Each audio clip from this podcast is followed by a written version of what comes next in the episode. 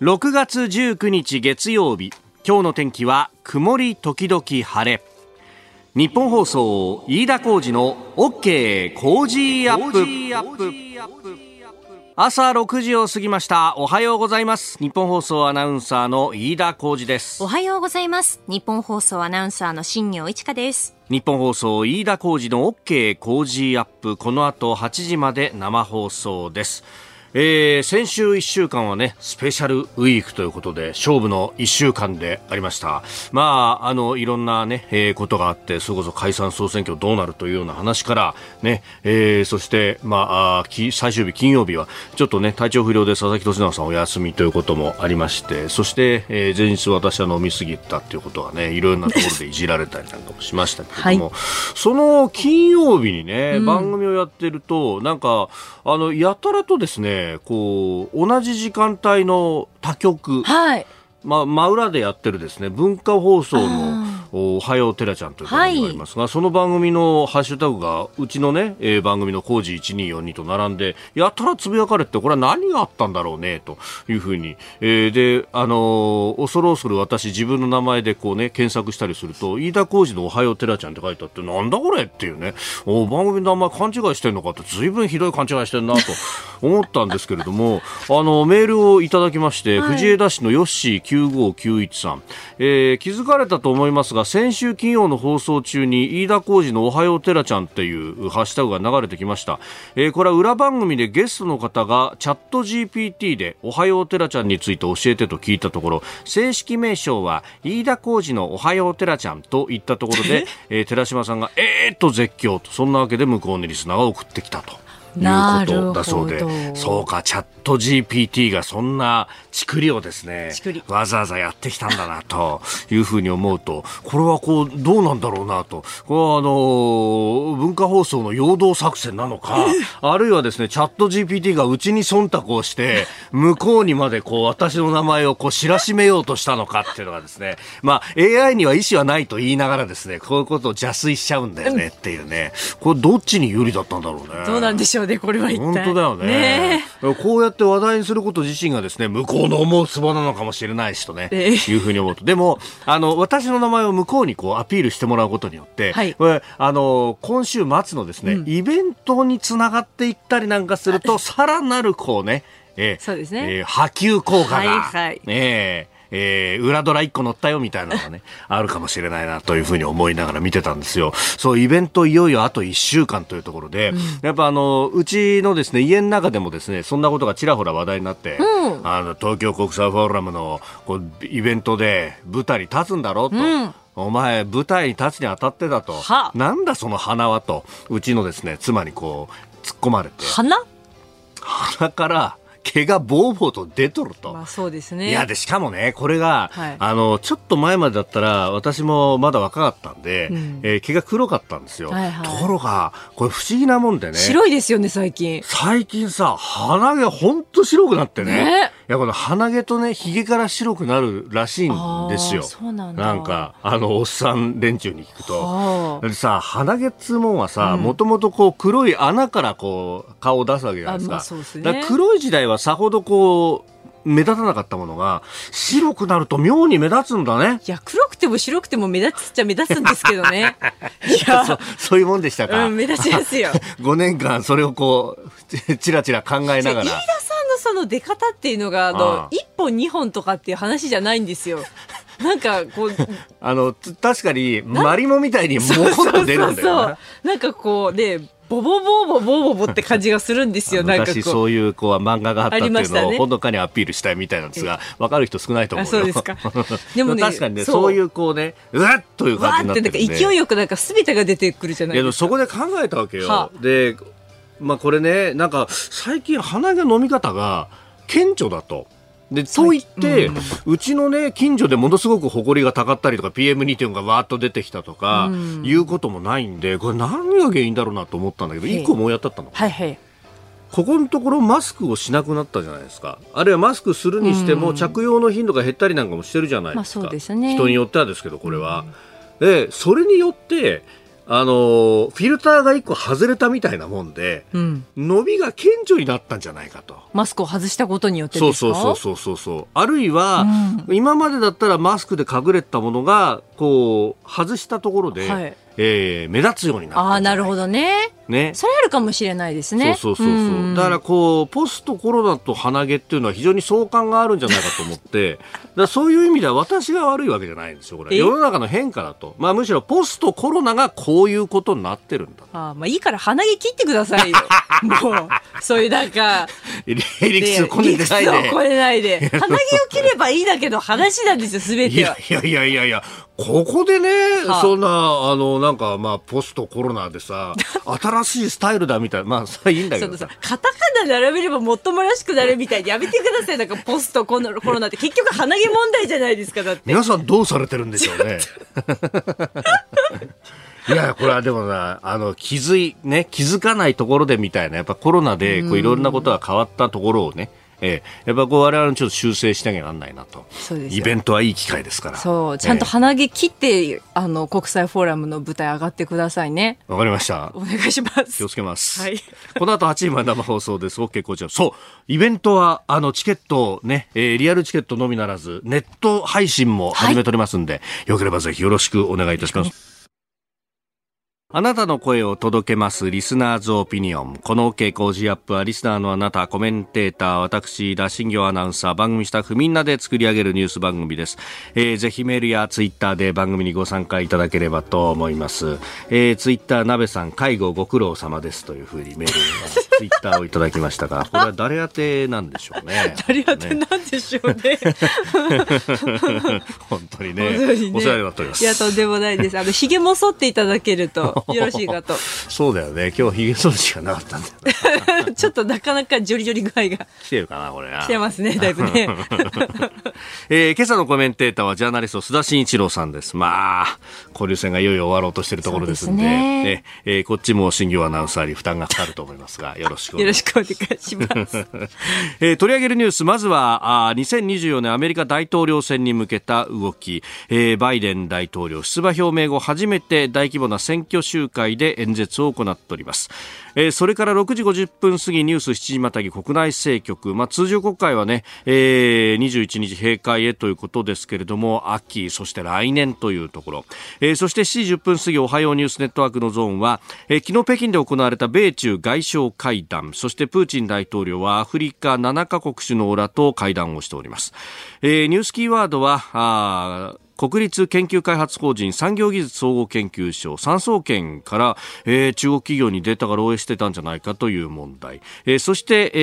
ー、週末行われた日銀の金融政策決定会合についてもスクープアップで取り上げてまいります。今週はご意見をいただいた方の中から抽選で毎日5人の方に健康マヨネーズから美写がけ3本セットをプレゼントします。もっと近くに届け美味しさ豊かな食の未来を創造する健康マヨネーズからのプレゼントです。テレビや SNS でも話題のガーリックバターソースを含む健康マヨネーズ一押しのビシャがけ3本セットです。お好きな料理や食材にお好きなソースをビシャッとかけて楽しむのがビシャがけ。そんなビシャがけをするのにおすすめの商品として、芳醇なバターと程よいガーリックが香るガーリックバターソース、トマトの濃厚な旨味にスパイスを効かせたジャーマンカリーケチャップ、まろやかな甘みの蜂蜜と香りの良いマスタードがよく合うクッキングソースハニーマスタード、3本をセットにしました。健康マヨネーズオンラインショップで売り上げナンバーワンにもなった大人気のセットです。今週はこちらのセットを毎日5人の方にプレゼント。パンやお肉などへびしゃがけしてお楽しみください。ここが気になるのコーナーです。スタジオ長官隠しが入ってまいりました。えー、今朝の一面ですが、あ3氏が米中の外相会談、えー、これをトップにしております。後ほど取り上げますが、朝日新聞一面は、えー、アメリカ国務長官5年ぶり訪中、首脳会談つなげる狙い、えー、読売新聞、米中意思疎通を維持、中国外相の訪米合意、北京で外相会談、えー、産経新聞、えー、米中外相相互訪問で合意、衝突回避へ対話確保と、うん、いうことで、えー、3紙がこれを一面に挙げています。まあ、後ほど取り上げます。えー、それから毎日新聞は高速バス事故5人死亡という一面、えー、北海道トラックと衝突11人怪我ということで、えー、まあこれね、あの、ドライブレコーダーの後続車の映像などもすでに出ておりますけれども、えー、トラックがかなりね、えー、センターラインを逸脱して、えー、対向車線に出ていってってしまっていたところに、えー、なすすべなくという形で、えー、バスが、うん、走ってきたということがありまして、まあこれね、あの、点検に異常なかったみたいな報道もされてますけれども、まああれを見たらどちらにいい過失があったのかというのはね、えー、まあわかる。今後は、あこの事故の、まあ、原因調査というところになろうかというふうに思うところです。えー、それから気になるニュースで、えー国際面などでね、報じているところもあって、これ特にですね、あの、読売新聞は交通関係について結構特集で、えー、JR についてね、やってたりしますんで、えー、一面の記事でも紹介してますが、読売一面の、まあ、3番目ぐらいの記事ですね、えー、G7 運輸脱酸素へ連携という、あの、交通担当大臣の会合というものが、えー、三重県の志摩市、伊勢志摩で、えー、開かれておりまして、で、これこれが昨日閉幕したということです。で、ここでですね、まあ、あの、今までであると運輸分野に関してというと CO2 の削減等々が大きなテーマとして言われていたんですけれども、えー、今回はですね、それだけでなくて、えー、これ2面でね、大きく報じてるんですが、G7 交通省、地域の足、日本が提起、えー、技術革新必要性一致ということで、この、あの、ローカルなところでどうやって、えーまあ、交通網を維持していくのかと、えー、特に公共交通、まあ、鉄道やバスというところになりますが、あるいはタクシーとかね、そういった、えー、あるいはこの先、その技術革新というところで言うと、シェアリングエコノミーをどうやって、えー、応用していくかであるとか、自動運転であるとかと、えー、いろんな分野にわたるところでありますが、まあ、これをどうやって維持していくのかというところで、えー、ご案内の通り、高齢化、そして過疎化については日本は、あある意味課題先進国であるところで、これと技術をどう融合するのかというのは、地域地域ではいろんな取り組みが行われていたりもします。で、特に、あの、鉄道会社等々、まあ、公共交通を担う民間会社だけの責任にせずに、まあ、地域全体で、えー、交通網をどうやって維持していくのか、あるいは変えていくのかっていうのを話し合いましょうねっていう、その話し合いの場を、えー、作るということについても、まあ、今国会で法律がね、えー、成立して、で、地域交通法というものが成立したところでありますんで、まあ、これをどうやって使っていくかというようなことが、えー、問題として提起されて、そして、えー、議論がされたというところのようであります。まあ、あのー今ね、えー、鉄道会社が自助努力的に心意気でやってたりなんかするっていうのが、まあ、鉄道だけじゃないですが、バスもそうですし、えー、これが、まあ、どこまで維持ができるんだっていうとなかなか難しいと。ただ、あそうは言っても、地域の、まあ、公共の方もお金を入れると言ってもそんなに金がいっぱいあるわけでもないと。で、えー、各種事業法の縛り等々でなかなかこう自動運転とかも進んでいかないし、ね、えー、それこそ運転代行だって今人が足らないんで、もう飲み始めたところで運転代行頼んどかないと全然来ないんだよみたいなね、話が出たりとかすると、まあ高齢化とも相まって担い手不足というところもあると。これをどう解決していくんだって技術のね、技術革新のある意味出番でもあるんですけれども、そこがなかなか法律によって、えー、止まってしまうというようなこともあるというところもあって、まあ、これをこう3すくみの状態をどう打破していくんだということ、まあ、各国で課題があって、各国いろんな取り組みしてるんで、これが共有できるといいのかなということも思いました。この時間からコメンテーターのご登場、今朝はジャーナリスト、須田慎一郎さんです。おはようございます。はい、おはようございます。よろしくお願いいたします。はい、お願いします。まあ、交流戦が終わろうとしておりますけれどもね。はい、えー、まあまあ、これについてはですね、うん、後ほどというふうに、えー、登場前にディレクターから念を押されて強く強く念を押されましてね。今は言えない。今、今は言えない。いやいや、もうね、あ笑ってないと泣きたくなる、ね。はい。2ゲーム差ですよ、2ゲーム差。2ゲーム差、もうあとわずかだね、これね。ないですよね。DNA だしね。こう、我々こういうことやっぱはしゃぐと、ね、毎年毎年同じことや同じこともう交流戦がね。もうね、えー、これからまた言語を担いで 引き締めていきましょう、ね、ニュース頑張ろうね。ね。今日もよろしくお願いします。ますさあ、まずはアメリカ大統領選挙についてなんですが、えー、バイデン大統領がフィラデルフィアで行われた選挙集会で演説を行ったようなんですが、はい。なんか、あの、まあ、この演説はともかくとして、結構最近演説で、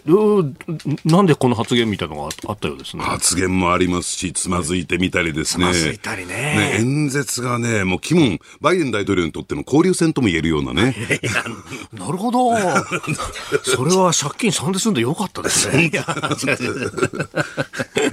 さて、いや、バイデンさん、やっぱその辺、やっぱふ、ね、健康不安説みたいなものっていうのは、前々から言われてましたけど、であと4年でしょ？ええで、加えてですね、やっぱりその辺がね、あの、有権者であるとか、はい。特にアメリカマスコミがね、注目しているために、だって、アメリカのマスコミも実を言うと、はい。えー左派リベラルと言われているね、えーメディアですら、バイデン大統領のですね、再出馬については否定的というか批判的なんですよ。やっぱり高齢っていうこともあってですね、はい。まあ、あの、その辺含めてね、うめの、うのねたかもので見てるために、ちょっとした失敗、ちょっとしたミスがですね、大きく大きくね、報道されてしまうというね、そういう側面もあるんだろうなと思いますよ。なるほど。ええ。今までであればべ別に気にされなかったことも、ええ。まあ、こうして大きく取り上げられちゃうと、巣は一大事だってみんな思っちゃいます。そうですね、ネガティブに捉え捉えられてしまうというところなんでしょうけども、まあ、いずれにしてもですね、これでいよいよ夏になって、はい。ね、大統領選挙、まあ、特に指名選挙ですね、えーのですね、本番を迎えるというところなんですけれども、とは言ってもですね、民主党はもうバイデン大統領で行くというところでしょうから、まあ、共和党が誰に出てくるのかっていうところで、まあ、共和党の方にですね、注目が集まっていくんだろうと思いますけどね。日本最大級の討論イベントついに開催。飯田浩司の OK 工事アップ。激論有楽町サミット in 東京国際フォーラム。出演は青山茂春須田慎一郎宮崎哲也飯田康之佐々木俊直高橋洋一ほか止まらない物価の高騰上がらない賃金そして世界的な金融不安日本経済と私たちの暮らしはどこへ向かうのか最強の論客たちが集結して大激論一緒に考えて希望を見出しましょう。6月25日日曜日会場は東京国際フォーラムホール A チケット絶賛発売中。有楽町サミットで検索。お聞きの配信プログラムは日本放送飯田浩司の OK コージーアップの再編集版です。ポッドキャスト YouTube でお聞きのあなた。通勤や移動中に最新ニュースを押さえておきたい方。放送内容を少しでも早く知りたい方。スマホやパソコンからラジコのタイムフリー機能でお聞きいただくと放送中であれば追っかけ再生も可能ですし放送後でも好きな時間に番組のコンテンツを自分で選んでお聞きいただけます。毎朝6時の生放送では登場するコメンテーターの最近の活動はもちろんたっぷりとニュース解説をお送りしています。レギュラーコメンテーターに加えて専門家と随時つないで掘り下げてお送りしています。日本放送のエリア内でお聞きの皆さんラジコラジコのタイムフリーでチェックしてください。ツイッターでは最新情報を発信中。ぜひフォローして番組にご参加ください。あなたと一緒にニュースを考える飯田浩二の OK 工事アップ。コメンテーターの方々と7時をまたいでニュースを掘り下げてまいります。えー今朝はジャーナリスト須田慎一郎さんです。引き続きよろしくお願いします。はい、お願いしまお願いしす。さあではまずは株と為替の値動きですけれども株の方はあ市場はあ現地週末でお休みであります。円相場動いております。1ドル141円90銭付近での取引となっております。まあこれあの後ほどやりますけれども、えー先週はえー日米欧と、えー各所で、えー中央銀行の政策決定会合が行われておりました。いまあ、そのあたりからやっぱり、円安にまた触れ出したというのはあるんでしょうか？やはりあの日銀総裁、上田日銀総裁がですね、はいまあ、当面の間でしょうけれども、えー黒田さん黒田路線を踏襲するというね、方向性が見えてきたもんですから、はいまあ、それを受けての、まあ、円安でしょうね。うんまあ、あの、アメリカは利上げをど、今回は見送るという形、えそして ECB は利上げをしてきたと、8会合連続だという話があると、うん、まあ、これ、やっぱアメリカ、ヨーロッパはちょっと物価上昇というのがまだまだ粘着性があるってことですか？そうですね、ですからその、ね、リスクが、リスクというか、利上げの可能性があるというね、えー、状況ととはいえ、日本はですね、はい、未だ本格的な景気回復、ね、実現できていない、あるいはデフレ脱却が定着していないっていうところを受けてね、やはりまだ、えー、その低金利政策、ゼロ金利政策が続いていくんだろうという見立ての中で、やっぱり円売りというね、日米金利差がこのまま、えー、続いていくだろうということでしょうね。ねえー、ではこの時間、えー、取り上げるニュースはこちらです。通常国会21日に閉会へ。国会では16日政府が最重要法案と位置づけた防衛費増額の財源確保法などが成立し今国会は今週21日の会期末で閉会する見通しとなりました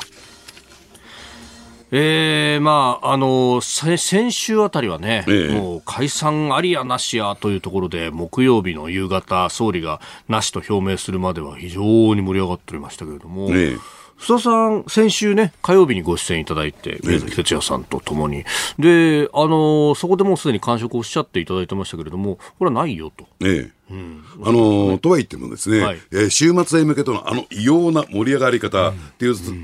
のを見てですね、やっぱりひょっとするとひょっとするんじゃないかというね、えー、気持ちもよぎったものですから、あのこういった時にどこへね、取材をかけるのかというと、あの与党のですね、国会対策委員会なんですよ。国対なんですよ。国対なんですね。えー、というのはですね、やはりあの、ね、内閣提出のですね、はい、えー、確保と言われている法案がですね、うん、重要法案が、今ちょっと先ほど触れていただいたようにですね、はい、えー、LGBT 理解増進法案であるとか、はい、財源確保法案とか、っていう重要法案2法、しかもこれは対決法案、対立法案ですよ、与野党のね。これをまだですね、成立の見通しが立っていなかったものですから、じゃあ、えー、国体としてはですね、それをスムーズに成立させるのが国体の役割ですから、はい、まあこれ解散になります、国会終わっちゃいますからね。えー、じゃあ果たして成立させることができるのかどうなのか、それとも廃案になってしまうのかという瀬戸際ですから、相当ドタバタしているはずなんですよ。解散含みということで動いてると。ね。結構静かなんですよ。落ち着いてるんですよ。ほうほう着々と仕事やってるんですよ。着々と仕事やってる。国体が。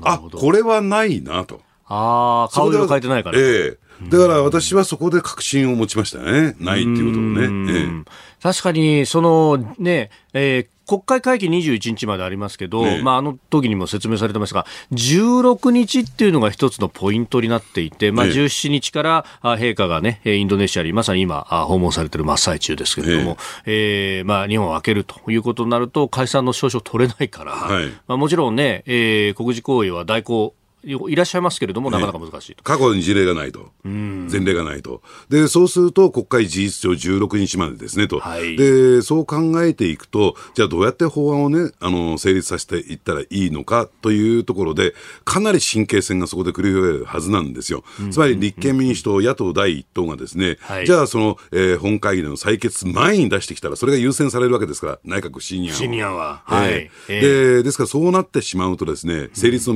めどが全く立たなくなるというところもありますんでね、本来だったら、えーね、解散というところになるとですね、うん、やはり大慌てになるはずなんですけれども、だからその慌てっぷりが全くなかったもんですから、はい。ね、えー、まあ、これはないだろうなと言われてないんだろうなと。うん確かにね、あの13日火曜日の時点で、本来は委員会採決が予定されていた財源確保法が、15日に伸びたんですよね、うん、野党の反対もあって、はい、で、15日に伸びて、委員会15日、16日本会議可決ってなると、相当タイトになるし、ええ、そうなってくると、そこめがけて、こう、問責決議案とか、え、いろんなものを出して、遅らせに遅らして、解散させなくするとか、いろんなこと野党はできたけど、野党側も静かでしたもんね。そうですね。あの、ですから会期末が迫っている中で、はい、えー、じゃあ現状で言うとね、えー、確保、ね、あの内閣提出の法案のですね、えー、成立率が9割超えてるんですよ。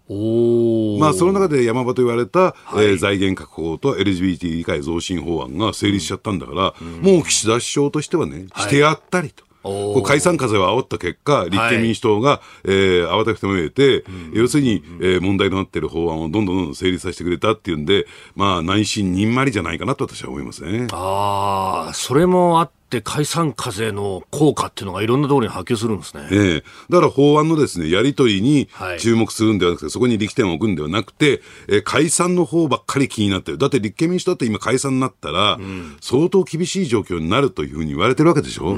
だからそういった中でね、やはり自分たちの身分っていうのかな、立場の問題が絡んできますから、はい要するに法案の、えー審議よりもですね、そっちに気がいっちゃったっていうところでしょうね。うん結果として、その、鬼の犬間のなんてあれじゃないけど、スーッと通っちゃったみたいな。スーッと取れちゃった。ええだからそういった意味で言うと、今から振り返って考えるとね、はいまあ、岸田さんしてやったりだなと、しかも現地を取られるようなはい言い方はしてないし、だから、その法案のね、審議スケジュール、成立スケジュールを睨んだ上で、木曜の夜に解散はないって言い出したっていうのも、はいまたいわく言い難いところがあるんじゃないかなと。そうですよね。わざわざ、えーね、その、官邸の玄関で立ち止まって、うん。そこでぶら下がりで、はいえーあえて言うと。ええいうところで言ったら、もうみんな肩透かしいみたいな。そうですよね。だからね、夕方6時15分に設定されたぞってなって、ええおお、これどうなるんだって、うわーっとこう解散かみたいなねそうそうそうそう。えええ今国会での解散はありません。おお、行ったよみたいな。そこでみんな脱力しちゃった。脱力しちゃって、もうその時には16日、翌日のスケジュールは全部決まってると。ああ、国会のね、ええ。えー日程が。ええ、大体前日に決まりますよね。えだから本会がここで立って、このし法案が審議されてみたいなのが、ええ。えああ全部目処が立った。え。目処が立ったと。うんその段階で解散はない。もともとなかったんでしょうけどね。まあ今はですね、やっぱり、えーやってしまったら、はい公明党が相当反発して、ただでさえ亀裂が入っているのにですね、公明党との関関係が完全に決裂する。だから選択肢としては、まあ後付けですよ。後付け。私もね。はいえええーなかったと考えてもらっていいと思いますね。なるほど。改めまして、おはようございます。日本放送、飯田浩二ですお。はようございます。日本放送、新業一華です。今朝のコメンテーターは、ジャーナリスト、須田慎一郎さんです。引き続きよろしくお願いします。はい、お願いします。さあ、一旦止んだ形になった解散風ですけれども、今後のスケジュール考えると、おいつ頃になりそうですか？いや、だから今後のスケジュールを考えると、い。つになるかが混沌として見えてこなくなったと。ー。まあ、常識的に考えればね、来年9月の、ね、自民党総裁選、その前に、えー選挙ではないか。そうすると、えーまあ、今年のですね、秋の臨時国会か、あるいは来年の、えー通常国会かと、ね、えーいうところになってくるんでしょうけれども、はい場合によってはですね、選挙をやらないまま総裁選を迎えるという選択肢も、今少しずつ浮上してきているという状況もあるんですよね。あ、そうですか。ええ選挙せずとも。選挙しないでって。へえ、え、それで岸田さん買ってるんですか？ら、どうは言ってもですね、ライバルで有力な候補っていうのはほとんど今自民党の中で見当たらない状況なんですよ。なるほど。で、そうするとですね、えーまあ言ってみれば来年の、えーまあ、あの、再来年ですか、2025年の10月が、えー自民党、あ、失礼、衆議院のですね、任期はい満了ですからね、任期満了ですね。はい。そこまで引っ張る。そしてその7月にはですね、参議院選挙控えてますからね、下手をしたらダブル選挙っていう選択肢も、ね、再来年になれば出てくるということなんですよ。衆参ダブル選挙ですか。ええはあ、これ、しかしね、あの、ライバルがっていうと、まあね、次の総理候補誰がいいですかみたいなアンケート調査とか世論調査やると、まあ河野太郎さんとかの上がりますけど、ええやっぱりその辺はマイナンバーで、えー少しいい評判を落としてるとかそういうのがあるんですか？あのー加えてですね、やっぱり議員票がどこまで取れるのかっていうところもありますからね。ええ。じゃあ、その、まあ、要するに地方票は集めるかもしれないけれども、はい。じゃあ国会議員票として、えー河野さんを支持する人たちがどのぐらい出てくるのかっていうところが一つ挙げられると思いますけどね。まあ、人気ないんですよ。はっきり言って、自民党の中で。はい。そうなんですね。あとね、腕ぐるぐる回してるっていうことで言うと、幹事長の茂木敏光さんなんかは、もう次の総理は俺だっていうふうに言ってるって話もね、ええ報じられますあがのーですから、茂木さんがね、ここまでで、自民党内で力を持ち得たのも、はい麻生さんの後ろ盾があってからこそ、なんですよ。で、おそらくですね、えーまあ、任期満了までね、はい。これ引っ張っていく、近くまで引っ張っていくとなると、どういうことが起こるのかっていうと、おそらく麻生さん、二階さん、おそらく代替わりするんじゃないかと。っていうところが言われていてですね。年齢的に年齢的な問題で。えで、年明けにですね、やっぱりあの、麻生さんのところはですね、後継候補がきちんと出てきますから、来年年明けにね、えー、そういった意味で言うと、いよいよ代替わりのですね、動きがどんどんどんどん加速していくことになると、じゃあ、どこまで求心力、つまり、えー、茂木さんをね、バックアップする力が続いていくのかっていう問題も出てくる。なるほど。えー、まだ麻生さん、派閥的にはその派閥の中に河野太郎さんがいるわけですもんね。そうですね。どっちをすかってことになると、えー、それは派閥の方を押さないと筋は通らないとか、そういうことになりますか？いや、ですから、あのー、麻生派の代替わりということが起こった場合に、はい、じゃあ次のね、あのー、まあ言ってみればリーダーはですね、うん。はい、えー、どういったそこで選択するのか。どういったふうに動くのかっていうところにかかってくるんじゃないかなと思いますけどね。そして最大派閥の清和会、はい、えー、清和会についてもですね、えー、まああのね、それこそ北国新聞で地元の、森さんの地元の北国新聞で、とりあえず安倍さんの命日までに次の代表を決めろというふうに言って、まあ5人組、5人衆というのがいるんですけども、はい、ただこれも難しい、森さんも難しいなと言ってますけど、私は相当難しいんじゃないかなと、すんなり決まるのか。というところも、これありますからね。だから、総理総裁候補不在という状況になりかねない。なるほど。そうすると全体のこう構図は非常に岸田さんの無投票再選までいくんじゃないかというぐらいに有利。ええだからそういった意味で言うと、はい、まあすぐに選挙ね、やらなくたっていいじゃないかっていうね、えー、気持ちもですね、やっぱりちょっと岸田さんの中に芽生えているという指摘もあるんですね。それだけ時間が空くと、今度は例えば維新であるとか、が体制を整えてくるんじゃないですか。ねだからそのあたりが一つの、えー、懸念材料でね、ただそうは言ってもですね、維新だって、うん、じゃあ次の、ね、解散で、い、きなり政権奪取というふうにいくのかどうなのか、というところもありますよね。えー、間に合うのかどうなのか。とてもじゃないけども、今のね、はい、えー、まあ、支持率、まだ20%にまでみ、ね、達してない中でね、そういう状況にはなり得ないでしょうということでしょうね。おえー、あとはね、立憲民主党、まあ、泉さんは150立てて、ね。えー、150、ね、確保するのが私の使命なんだと、そうじゃなければ、うん、えー、退陣するというふうにもおっしゃいました。はい、えーただ、あのね、その候補者の、えー、選定作業もまだ父として進んでいないし、じゃあどういう枠組み、この枠組みっていうのはですね、えー、立憲民主党単独で、じゃあ選挙を戦っていくのか、はい、それともね、相変わらずそういった、えー、声が根強いんですけれども、野党共闘でいくのかっていうね、うえー、その部分がありますよね。ただ、泉さんはもう野党共闘しないと、特に共産党とは組まない。それに対してですね、かつての、かつてのですよ、実力者である小沢一郎さんは、なんか超党派のね、野党共闘を推進する、えー、議連みたいなのを立ち上げてますから、はい、このあたり、また立憲民主党の内部もガタガタガタガタしてるなと。いう感じがしますよね。なるほど、ね、まあそういうのを聞いてると、あ確かに岸田さんには非常に有利な舞台回しになってるよなと。いろんな意味でついてるなっていう感じがしますよね。ねおはようニュースネットワーク。取り上げるニュースはこちらです。アメリカブリンケン国務長官と中国の秦剛外相が会談。中国北京を訪問したアメリカのブリンケン国務長官は18日中国の秦剛外相と5時間半にわたって会談を行いました。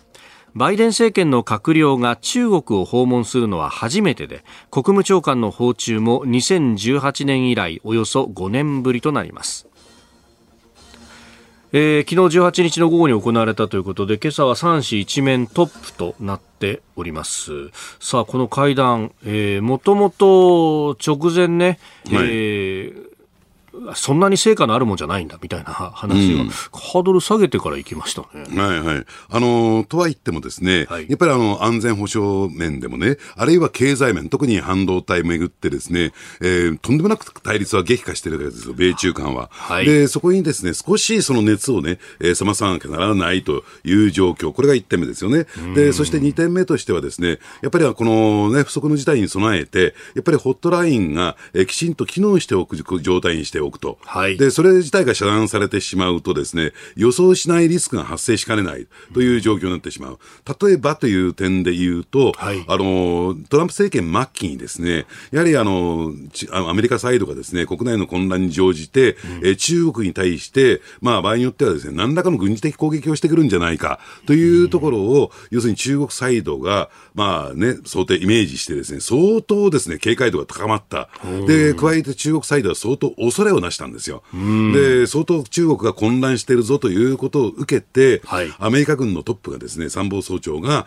えー、統合参謀議長ですか、えー、直接そのね、ホットラインを通じて、中国軍トップと連絡を取り合って、アメリカがそういったことをすることはないんだというところで、まあ、連絡を取り合って、ね、不測の事態、一触即発の事態は回避することができたんだけれども、まあ、この辺についてはですね、アメリカの議会でそういったことがあったというのはちゃんと証言されてるんですよ。事実関係としてこれはありました。で、そうするとやっぱりそういったあのホットライン、いざという時の連絡網といったんですか、えー、連絡手段がないとですね、はい、えー、あの、まあ言ってみれば歓迎しないと言ったんですか、えー、望まないその衝突が起こってしまうというところもあるので、その辺については、まあ細いかもしれないけども、一定の関係は確保しましょうね。まあそのくらいのレベルの話だと思いますね、今回ね。おだからここから一足飛びに雪解けみたいなことにならないし。はい。うん、これね、今回、まあ、あブリンケン氏が言ったと、で、うん、その直前にはあのウィーンでサリバン、えー、氏安全保障担当の大統領補佐官があ王毅氏と会っていたりだとか、まあ、いろんなこと言われてましたけれども、この先、その首脳会談にまでつながっていくんですか、うん、だから首脳会談につながる可能性はないわけじゃないけれども、うん、じゃあ逆に中国側から見てもね、はい、じゃあそれをやるリス、ね、メリットはあるのかどうなのかっていうところなんですよ。だってアメリカはは来年大統領選挙を迎えるわけですから、はい、そこへ向けてのね、ある種のこう実績作りじゃないけども、うん、えー、バイデン大統領の支持率をアップさせるために、じゃあ中国が手伝う必要性があるのかどうなのかっていう問題はあるでしょうね。うで、加えてじゃあそこをやったからといって、はい、中国側にとってなんだね、得られるメリットがない。例えば台湾問題で釘を刺されてしまったならば、はい、メンツ丸つぶれだし、中国としてはやらない方が良かったっていうことになりかねませんからね。そのあたりをその探ってんじゃないかなと思いますね。うん。まあ確かにね、あの、中国にとっての首脳会談ってもう成功があの確約されない限りは開かれないなんて話がありますもんね、はい、そうですね、何らかの成果が得られなければというところでしょうけれども、でもう一点、やっぱり、えー、先ほどね、ホットラインの構築と同時に、ですね、はい、レッドライン、ね、今度は今度はレッドラインですよ、はい、要するに中国は、えー、どこまで、何を、どこのラインを越えたならば、えーね、台湾に対して武力攻撃をするのかというね、そのレッドラインの設定っていうのは現状どうなってるのか、その辺をですね、えー、探り合って、何らかの合意を得るというね、そういう目的もあるのかもしれない。かつてはね、はい、あの、やはり、えー、アメリカが、例えば、えー、台湾の独立派を支援するとか、あるいは、えー、連携するとか、これは絶対ね、容認できませんよ、というような、はいえー、まあ、レッドラインが存在したんですよ。で、現状そのあたりが非常にこう曖昧になって、ね、いるという状況もありますからね。はい、これをさらに、えー、引き直すとは言ってもですね、じゃあそれが、えー、次の政権で、もしくは万が一バイデン政権から政権交代が起こった後に、はい、次の政権で、まあ、あの、継続されるのかどうか、この辺も不透明ですからね。うん。で、まあ、アメリカの大統領選は来年でありますが、それの前に来年入ってすぐに台湾の総統選がありますよね。ねこの辺の、こう、結果だとかっていうのが、レッドラインに一つ絡んできたりしますか、うん、そうですね。あの、ですから、あの台湾もね、台湾で、はい、要するに独立というね、今の政権を含めてですね、独立という、はい、えー、動きを見せない、そういう言葉すら使わない、はい、そして独立独立派とは、えー、完全に、えー、線引きをしてですね、えー、相互に交わらないというね、そのレッドライン、これまでのレッドラインを意識した行動を取っていることは、これ間違いないんですよ。ですから、あのー、そういった点で言うとですね、はい、えー、中国側がそのレッドラインを上げてこない限り、えー、ね、えー、そのね、武力衝突っていうのは、まあそまあ、そんなにすぐに来年とか再来年という状況で起こるはずもないんだけれども、そのあたりがどういうふうな状況になっているのかっていうのが見通しが立ってないということでしょうね。あまあ、もともと、まあ、今の、えー、ね、台湾の与党の民進党は、うん、まあ、その野党時代はあ独立ってことも言っていたけれども、はい、やはり政権を取って、うん、で、えー、今の特に蔡英文政権は、その独立という言葉は使わなくて、うん、もう現状維持だということはずっと言っていると。はい、で次に立つと言われている来清徳氏もかつては独立を言っていたこともあるけれども、うん、今は蔡英文路線でいくと、うん、これを中国側がどう見てるのかっていうのはアメリカとしては見極めたいとそうですね。だからそこはかつてのレッドラインをみんな意識しての発言ですから。まあこの先、そこの結果というのも、この地域の情勢に絡んできますね。ねあのですからそのあたりでね、えー、中国側としてはと、とはいえ本音では、要するにこう言って、ね、あの手を差し伸べてくるけれども、はい、えー、机の下では蹴り蹴り倒してくるのがアメリカのいつものやり口だというのは十分分かってますからね。なるほど、えー、あえてそこのレッドラインを曖昧にすると、えー、中国版の曖昧戦略みたいなことをすることが中国の国益になると思ってるかもしれない。そうですね。そういった選択肢もあるでしょうね。はあ、これは一筋縄じゃいかないですね。はいはい、えー、そして続いてのニュースこちらです。ロシアプーチン大統領アフリカ7カ国の首脳と会談。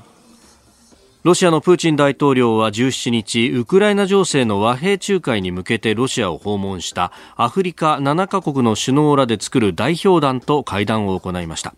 プーチン大統領は和平交渉の再開などを求めた代表団に対し交渉を拒否しているのはウクライナだと述べ現時点での停戦実現に懐疑的な見方を示しております。えー、このアフリカの代表団はこれに先立ってウクライナの首都キーウを訪問してゼレンスキー大統領とも会談をしていたということですが、ね、まあ、双方から、ね、和平はに懐疑的というのが出てきております、ね、あのもちろんね、現状で、え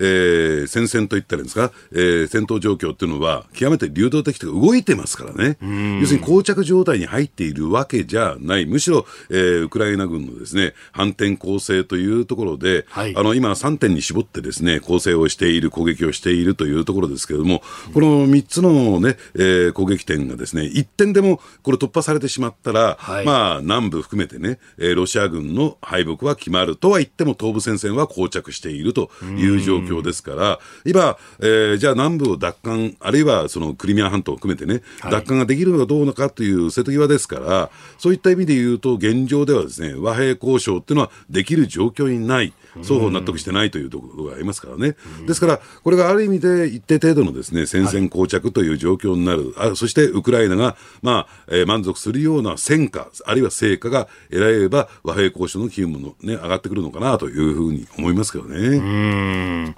まあ、ロシア側としては、まあ今攻勢を受けているところですけれども、ええ、これね、そうやって南部、例えば突破されたりなんかしたときに、え交渉に行くのか、あるいはより核をちらつかせるのか、どうなんでしょう？そうなんですね。で、その選択肢、ね、つまり、えー、そこで、ね、ある程度のですね、決着っていうのかな、中間決着がつくのか、うんはい、それともそこで戦術核の使用、はい、特にベラルーシに配備されされようとしている、そ、ね,、の戦術核の使用に踏み切るのか、で、これ戦術核の使用に踏み切るということは、要するに局面がガラッと今度変わってしまいますから、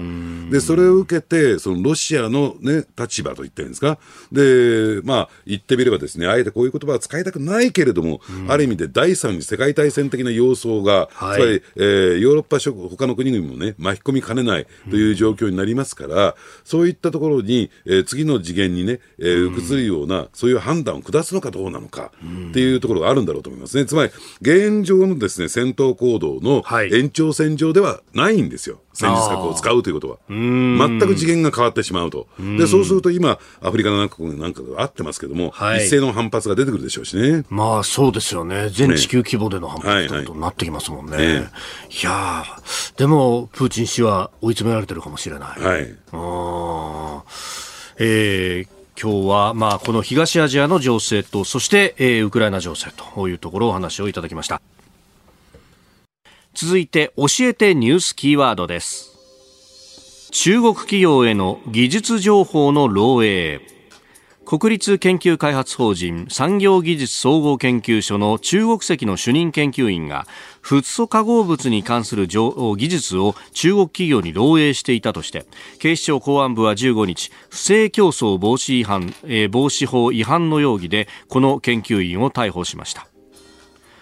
えー、中国籍の県根、えー、県行動容疑者あでありまして2018年、まあ、今から5年ほど前の4月に、えー、この産総研の営業秘密を中国企業にメールで送っていたと。いう疑いが持たれております。はい、あのいくつもですね突っ込みどころのあるニュースだと思うんですけれども、はい、あのまず第一点はですね、ちょっと私非常に驚いたのがね、ええ、これ主任研究員なんですよ。はい、まあチームのリーダーというところがあるんでしょうけれども、えー、えー、こういった政府系の、えー、研究開発機関にですね、えー、まあそのチームリーダーとして中国籍の人物がついていたということ自体が、ね、果たして適格性としてどうなのかっていうね、うでいうまあだから国籍によってね、えー、この可否を判断するってもおかしな話なのかもしれないけれども、あまりにも脇が甘すぎやしませんかというところで、こんな実態があるのか。だから、やっぱり他のね、えー、まあ言ってみれば機関もですね、えー、こういう政府系、あるいは民間も含めてね、やっぱりもう一回このチェックをしていく必要性っていうのは、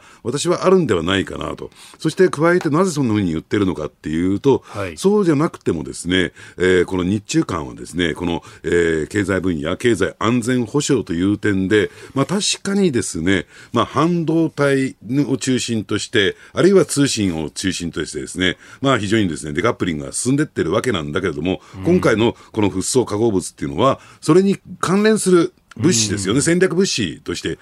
直接そこには関係はしてないけども、それを製造する過程で必要になってくる物資なんだから、はい、やはりそういったところに対してもですね、やはりその警戒感といったらいいんですか、そのリスクを認識しておくべきだったんじゃないのかなと私は思いますけどね。うん。まあこれね、身元調査とかそういうのって、まあ、やれないんですかね、やらないんですかね？まあどうなんでしょうね、その辺がどういう仕組みになっていたのかっていうのも、やっぱりあの検証してみる必要があるし、あるいは、えー、これね、あのよくね、ちょっと話が横にそれてしまうんだけども、銀行員を例にとって考えると、はい、2年ごとに転勤ということをやって、えー、不正を防止していく、この場合はですね、はい、えー、不正融資であるとか、使い込みであるとか、えー、あれ横領であるとか、そういったところを防ぐために、要するに性悪説に立って、はい、えー、そういった人事異動をしていくっていうのがあるわけなんですよ。の一つのところに長くいると、そこでこういろんなね、つながりの中で不正をすることもできちゃうかもしれないということですか、えー、そうやって不正が起こらないように、うん、えー、システムを確立している。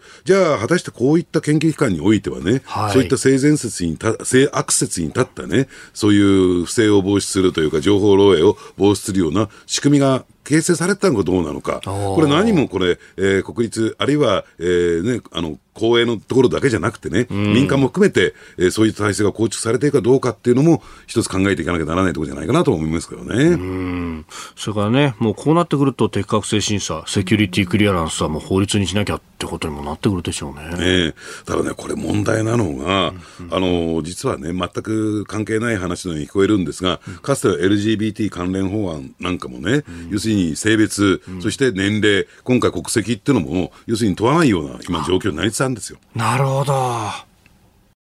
続いて、ここだけニューススクープアップです。この時間、最後のニュースを、スクープアップ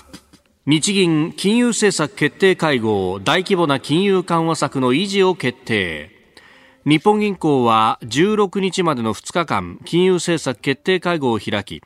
長期金利と短期金利に操作目標を設ける大規模な金融緩和策を維持することで全会一致で決めました。長期金利の変動幅についてもプラスマイナス0.5%程度とこれまでの内容を維持しております。えー、上田和夫総裁が4月に就任後2回目の会合となったということであります。はい。あの、基本的にはですね、これ日銀というのは短期金利、はい、えー、短期金利に関して、えー、責任を持つんですね。で、短期金利って何かと1年未満の金利ですね。ですから、かつての肯定部合というのがあってですね。で、まあ、これを、ここから発想して、その短期金利の、まあ、言ってみれば、守護神と言われてたわけなんですけども、はい、まあ、長期金利はだから日銀の仕事じゃないんですよ。本来であるならば。で、なおかつ、えー、基本的にはですね、まあ、あの、まあ、アカデミックなね、サイドからのアプローチによればですね、はい、えー、日銀がその長期金利の操作っていうのは、えできないんだ。っていう前提がどうもあるみたいで、で、なんでこんなこと言ってるのかっていうと、はい、上田さんは、上田日銀総裁はその立場に立つわけなんですね。だから結果的にこのイールドカーブコントロールというのは長短金利の、えー、まあ、あの、コントロールですから、はい、そういった意味で言うと、黒田日銀総裁は長期金利も、まあ言ってみれば一定程度の水準に維持しようとした、上田さんはそれは無理なんだっていうね。ですからこれが解除されるのかされないのかっていうのが一つの大きな焦点になっていたんですが、とりあえず黒田さんは踏襲しますよということで、まあ、このイールドカーブコントロール路線についてもですね、まあ、おそらく内面では内心では批判的なんでしょうけども、否定的なんでしょうけども、はい、とりあえず続けていくという形を取るということなんですね。うん、まあ、それはやっぱ足元の経済を見てると、そんな急激に変えるわけにもいかないということですか？で、加えて、やはりですね、あのー、どうなんでしょうね、やっぱり低金利政策、異次元の、えー、まあ、金利政策っていうのは、はい、まあ、やってみてですね、これだけでは景気回復にはつながらないと。これによって、えー、景気回復を実現することは、まずもって不可能というね、そういう結論に、だって9年、10年やってみて、結果が出なかったわけですからね、そういう結論になるのは当然なんですが、じゃあ何が足りないのか？何が足りないのかというとですね、やっぱり財政出動だ。はい、まあ、こういう認識とは今の日銀は上田さんを含めて一致してるんですよ。ですから、えー、金融緩和政策というと、チャンス待ち政策なんですよ。チャンス待ち。ええ、で、チャンスが来た時に景気回復を実現していく。そのチャンスって何かっていうと、うん、そういった財政出動であるとか、はい、あるいは、えー、外的なですね、経済環境の変化ということになるんでしょうけれども、それが来るまで、要するに、えー、低金利政策、異次元の金融緩和政策をずっと続けていきましょうというのが、現状の金融政策のね、ベースなんですね。うん。だからまだそんなにチャンスが来てないっていうか、財政サイド作り出してないってそうですね。ですから、この間に、えー、政府はですね、はい、えー、きちんと財政出動してくださいというところを促していくんでしょうね。うん。まあこれね、えー、日銀のペーパーにもね、えー、そういうこう、書きぶりというか、出てきてますもんね。財政足らないんだよと。はいはい。だからそれがこの10年間やってみた時の結論ですからね。とは言ってもですね、まあどうもこのね、えー、先週末に決まった骨太の方針等々含めて見てみもね、はい、やはりその、えー、財政出動、積極財政というところには踏み込んでいない。むしろですね、はい、えー、増税であるとか、違った形での、例えば社会保険料であるとか、はい、違った形での国民負担を求めていくという方向になってますから、逆の方向行っちゃってると。いうふうにも見え見えるわけなんですね。うん。まあね、当座、その財政出動敵に見える形で出しても、つなぎ国際的なもので、あこれ、将来の増税が担保されちゃってんじゃないのみたいな書き方だったりとか、ね、結構ちゃんと見ないと、あれもいろんなこと書かれてますね。そうですね、ですからなぜ財積極的な財政支出が必要なのかっていうと、はい、やっぱり一番の問題は、えー、消消費主体、まあ、この場合は個人であるとか企業なんでしょうけれども、うん。はい、これに対してですね支出をしていく、お金を使っていくというマインドになるのかどうなのか。だから例えば企業という、まあ、個人商品ももちろんそうですよ、はい、で企業にとってみてもですねやはり20年前からずっと企業の貯蓄率っていうのは黒字なんですよ。貯金が積み上がってる。これいいことじゃないか。そうじゃないんです。いいえーはい、えー、企業というのは将来の収益を得るために、どんどんどんどん先行投資していく、あるいは設備投資していかないと、将来の果実が得られないんですよ。はい、だから常に普通であるならばね、赤字なんですよ。外部から借り入れをする、社債を発行する銀行借り入れして、先行投資をしていくというのが、その企業の正しい、ね、私に言わせれば正しいやり方だと思うんですよ。お金貯めて先行投資しないってことは、将来どこで収益を求めるの？と、成長戦略どう描いていくの？っていうことが、途端に怪しくなってしまうんですね。うん。だ現状はいいかもしれないけどっていうことになるわけですよね。ねだから、そういった先行投資をしようという企業がマインドになる。はい、それはどういうことかっていうと、えー、個人消費が拡大して、どんどんどんどん物、ね、製品、サービスが売れていくというね、そういう状況になってこないと、企業はですね、どんどん、えー、投資をしていかない。この企業の貯蓄率が過去20年間一貫して、まあ平均値ですよ。はい、えーね、黒字だというのが、今の状況っていうのをね、空気感を物語ってんじゃないかなと思いますね。うん。これね、先行投資をすると。で、先行投資したくても税金が高くてできませんよ、みたいなことがあって、で、実際法人税はどんどん下げてきたと。しかし、法人税を下げても、それがインセンティブで、じゃあ、で、あるいは設備投資減税とかやっても、結局そこの部分ってどこまで効いたんだろうねっていうのが怪しいですよ。いや、だって企業だってね、はい、これで経済が拡大していきますというね、うん要するに需要がどんどんどんどん増えていきますということが見えてこない限り、はい、やっぱりそこはなかなか難しいと思いますね。経済がシュリンクしてるのに、あまり景気よくなっていかないのに、はい、先行投資するバカどこにいるんだっていう話になりますから。ね、そうなるとね、もっと成長するところに投資しようって言って、まあ、海外への投資みたいなことになっていっちゃったわけですよね。え、やっぱそう考えると、ここで引き締めをガンガンやってきたっていう、この20年ぐらいっていうのが、いかにまずかったかですよね。そうですね。ですから、えー、ようやくですね、アフターコロナになって、、はい、えー、コロナ期に個人や企業が溜め込んだ強制貯蓄と言われている余剰貯蓄がですね、いよいよ消費に向かってるわけですよ。はい、ね、世の中的に飲食だとか旅行だとか移動に関してね。で、こう潜在一遇のチャンスが巡ってきたんだから、その背中を押す形で、やっぱり財政支出、再生出動をしてですね、えー、一気に景気回復の軌道に持っていく。折折しもですね、これだけ、えー、大規模な金融緩和政策を進めているんだから、はい、まさにチャンス巡ってきてる。ところが政府が動こうとしない。っていうところに大きな問題があるのかなと思いますけどね。まあ、諸外国見ると、物価上がってるから、そうは言っても投資できないよっていう政府側は、そういうイメージあるかもしれないですけど、日本に関してはそうじゃないですもんね。そうですね。圧倒的に需要が少ないですからね。そこを、えー、まあ公、公的セクターがですね、穴埋めするっていうことが、まあ、是が非でも必要だと思いますけどね。えー、スクープアップ日銀の金融政策決定会合、まあ、そこからあ日本経済の行方というところをお話しいただきましたあなたと一緒に作る朝のニュース番組飯田浩司の OK コージーアップ。日本放送の放送エリア外でお聞きのあなたそして海外でお聞きのあなた。今朝もポッドキャスト YouTube でご愛聴いただきましてありがとうございました。飯田浩司の OK コージーアップ。東京有楽町日本放送で月曜日から金曜日朝6時から8時まで生放送でお送りしています。番組ホームページでは登場いただくコメンテーターのラインナップや放送内容の原稿化された記事など情報盛りだくさんです。また公式ツイッターでは平日は毎日最新情報を配信中。ぜひチェックしてみてください。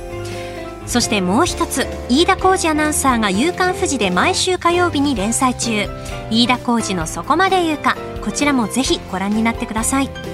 忙しい朝そして移動中ニュースを少し深く知りたい時ぜひ AM、FM、ラジコはもちろん日本放送のポッドキャスト YouTube でお楽しみください。